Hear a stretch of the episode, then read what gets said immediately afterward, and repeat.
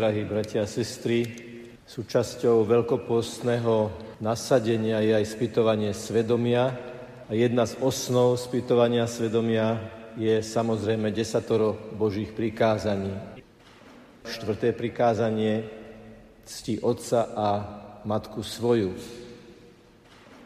Dovolte teda, aby som vám ponúkol niekoľko myšlienok na túto tému, ktorá samozrejme nie je nejakým spôsobom odťažitá od dňa, ktorý prežívame, pretože určite všetci, či už z pozície rodičov alebo z pozície detí, si máme prečo sypať popol na hlavu, keď sme neboli dostatočne láskaví, empatickí, dobrotiví a trpezliví k svojim deťom alebo k svojim rodičom. Prečo je toto prikázanie štvrté?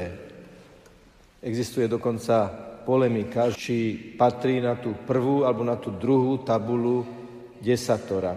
Ako viete, takéto najklasickejšie členenie desatora Božích prikázaní je, že prvé tri sa týkajú vzťahu k Bohu a ostatných sedem sa týka medziludských vzťahov, za ktoré sme zodpovední pred Bohom, o ktorom je reč v tých troch prvých prikázaniach. Nie všetci si myslia, že štvrté prikázanie je výlučne o medziludských vzťahoch. Pretože veď úcta k rodičom je vlastne úcta k Bohu, ktorý nám dal rodičov úcta k stvoriteľovi, ktorý to vymyslel tak geniálne, že sa človek rodí do lásky dvoch ľudí, v tom ideálnom prípade, ktorý je súčasťou toho Božieho projektu. Čo nám teda pán, stvoriteľ, hovorí, keď hovorí, aby sme si ctili našich rodičov. V tom úplne najpôvodnejšom texte čítame, Cti otca svojho a matku svoju, aby si dlho na zemi, ktorú ti pán dá, dá tvoj Boh. Čiže dĺžka a kvalita života je podmienená úctou k rodičom, k otcovi a matke. To iste nie je náhoda. My sa na toto prikázanie pozrieme v takých štyroch základných bodoch. Ten prvý je, vďačnosť rodičom. V dnešnej dobe treba povedať už aj to, že sme vďační našim rodičom, že keď sme sa počali, tak oni nás prijali. Že nás prijali ako Boží dar, ako to potom vyjadrili na krste a ako to vyjadrili aj na sobáši. Príjmete deti ako Boží dar a na krste príjmate deti ako Boží dar a oni povedali áno a to, že sme tu, je nejakým spôsobom, predpokladám vo väčšine prípadov, práve výsledkom tohto rodičovského rozhodnutia. Čiže ten prvý základný postoj tej úcty k rodičom je vďačnosť za všetko, čo pre nás urobili v tom hmotnom, ale samozrejme aj v tom duchovnom zmysle slova.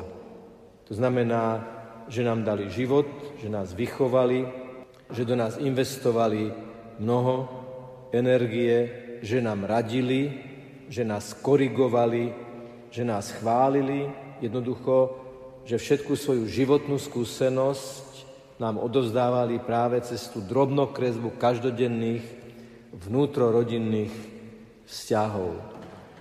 Vo Svetom písme sa dokonca píše, že súčasťou tej úcty k rodičom je aj hrdosť na našich rodičov, že ich máme a že prostredníctvom nich nás Boh stvoril. Možno trochu menej ľahké je počuť, že prirodzenou súčasťou úcty k rodičom je aj poslušnosť voči ním. Lebo v pokore uznávame, že samozrejme rodičia sú vždy starší, skúsenejší a múdrejší ako my. A poslúchať rodičov nie je vec nejakej nezdravej submisívnosti, ale je to vec rozumnosti. Poslúchať rodičov je vec dobrá a rozumná.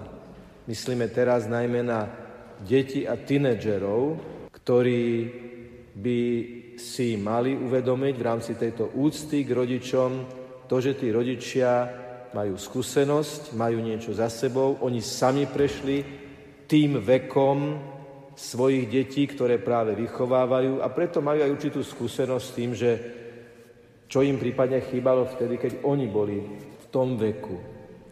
Poslúchajte rodičov vo všetkom, lebo je to milé pánovi, čítame u svätého Pavla.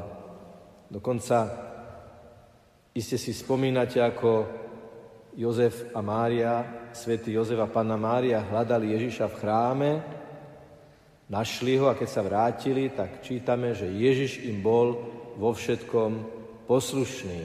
Boží syn, pravý Boh a pravý človek nám dáva príklad v poslušnosti voči rodičom. My sa ešte dostaneme k otázke, či tá poslušnosť voči rodičom je absolútna. A povieme si, že nie, ale k tomu sa ešte dostaneme. Úcta k rodičom, a to je ten tretí bod, teda tá úcta samotná sa prejavuje v tom vzťahu. Už som hovoril o tej drobnokresbe každodenných vzťahov, ako sa s nimi rozprávame, ako ich počúvame, ako s nimi komunikujeme. To je tiež súčasťou tej úcty. Či máme dostatok trpezlivosti, lásky, empatie a dobroprajnosti. Mnohokrát, najmä u starých rodičov, starších rodičov, ktorí radí, keďže im začína fungovať aj tá tzv. staropamäť, keď radi spomínajú na príbehy zo svojej mladosti, zo svojho života. Otcovia radi hovoria o vojenčine prípadne. Neviem, či to ešte aj vecou vašej generácie, ale vecou mojej generácie áno.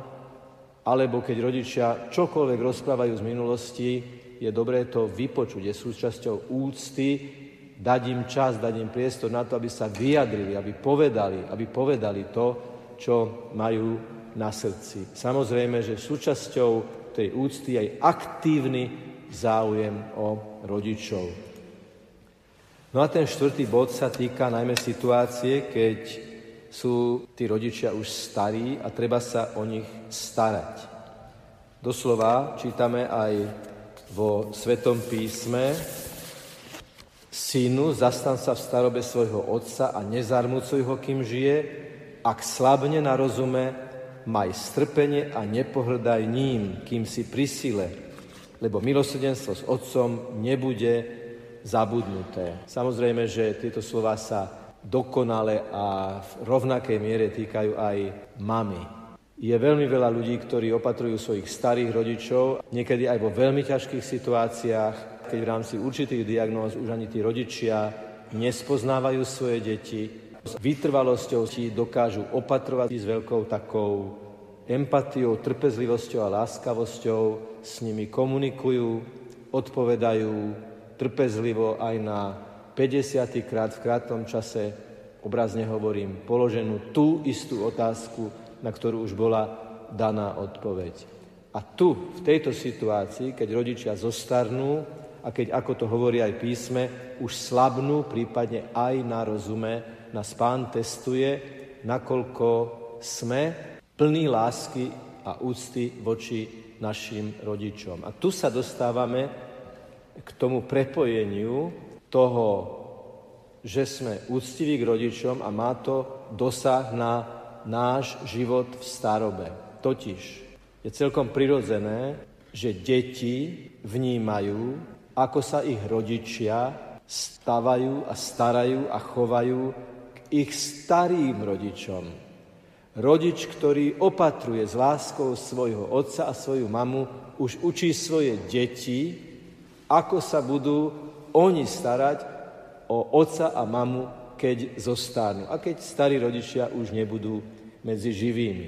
Čiže je to tá vnútrorodinná komunikácia, kde rodičia vo vzťahu k svojim rodičom, a teda starým rodičom detí, sú pred deťmi vlastne príkladom toho postoja vo všetkých týchto štyroch bodoch. Je to neverbálna komunikácia každodenné kvapky, každodenný príklad, každodenné správanie, ktoré má obrovský dosah na deti a mládež, ktorá, ako viete, oveľa hĺbšie príjima mnohokrát veci vtedy, keď ich dostáva cez príklad, cez konkrétne správanie, ako cez poučovanie a slova, ktoré ale nemajú oporu v praxi. V týchto súvislostiach si ale ešte zrekapitulujme aj niektoré nesprávne predstavy.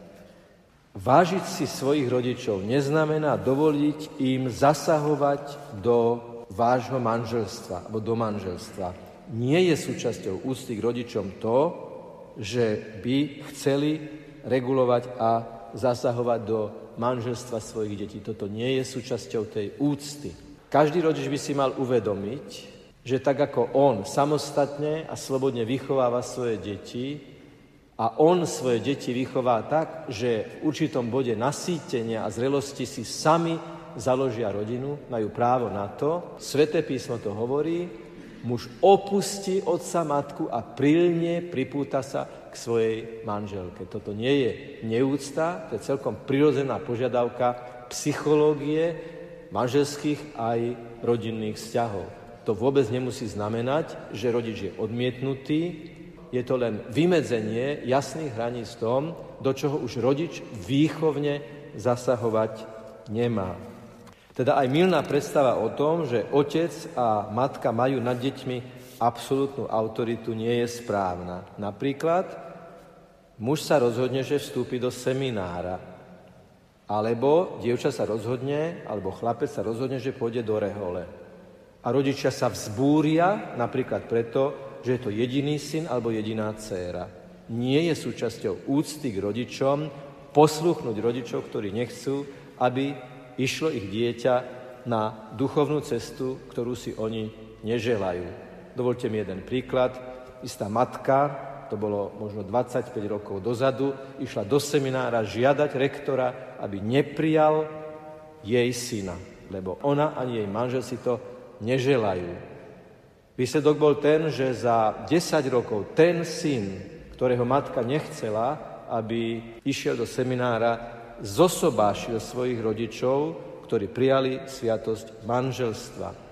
Takže nakoniec ten krok, ktorý on urobil, že sa oslobodil svojím spôsobom od názoru svojich rodičov, nakoniec pre tých rodičov znamenal aj veľké požehnanie pre nich samotných ani v prípade, keď sú rodičia ateisti a niekto konvertuje, keď niekto nájde hĺbšie svoju vieru, keď začne praktizovať svoju vieru a rodičia mu hovoria, no nebuď fanatik, veď k tomuto sme ťa neviedli, nespadá pod úctu k rodičom, dokonca je veľkou úctou k rodičom urobiť tento krok, pretože opäť skúsenosť hovorí, že to napokon aj pre nich je veľké požehnanie.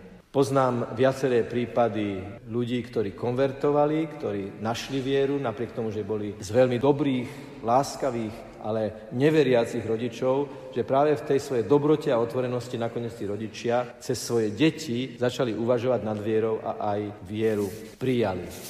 Takže v tomto veľkopôsnom období, bratia a sestry, môže byť súčasťou nášho pravidelnejšieho, hĺbšieho, dôslednejšieho spýtovania svedomia aj spýtovanie svedomia v otázke, nakoľko sa starám o svojich rodičov, nakoľko s nimi komunikujem, nakoľko sa o nich zaujímam. Keď sú ďaleko, aspoň im zavolám v nejakej pravidelnosti a sa o nich zaujímam. A ten konkrétny moment týždňa alebo dňa, keď rodič, mama alebo otec vedia, že syn alebo dcera mi zavolajú, je takým tým svetlým bodom, na ktorý sa možno tešiť celý ten čas ak niekto má vnútorný blok voči rodičom, pretože nosí v sebe hlboké zranenie od vlastných rodičov, najlepšou cestou, ako to opäť dokazujú skúsenosti, je im odpustiť a hľadať k ním cestu, pretože z toho sa nikdy nikto nemôže vyzuť, že má niekde otca, má niekde matku.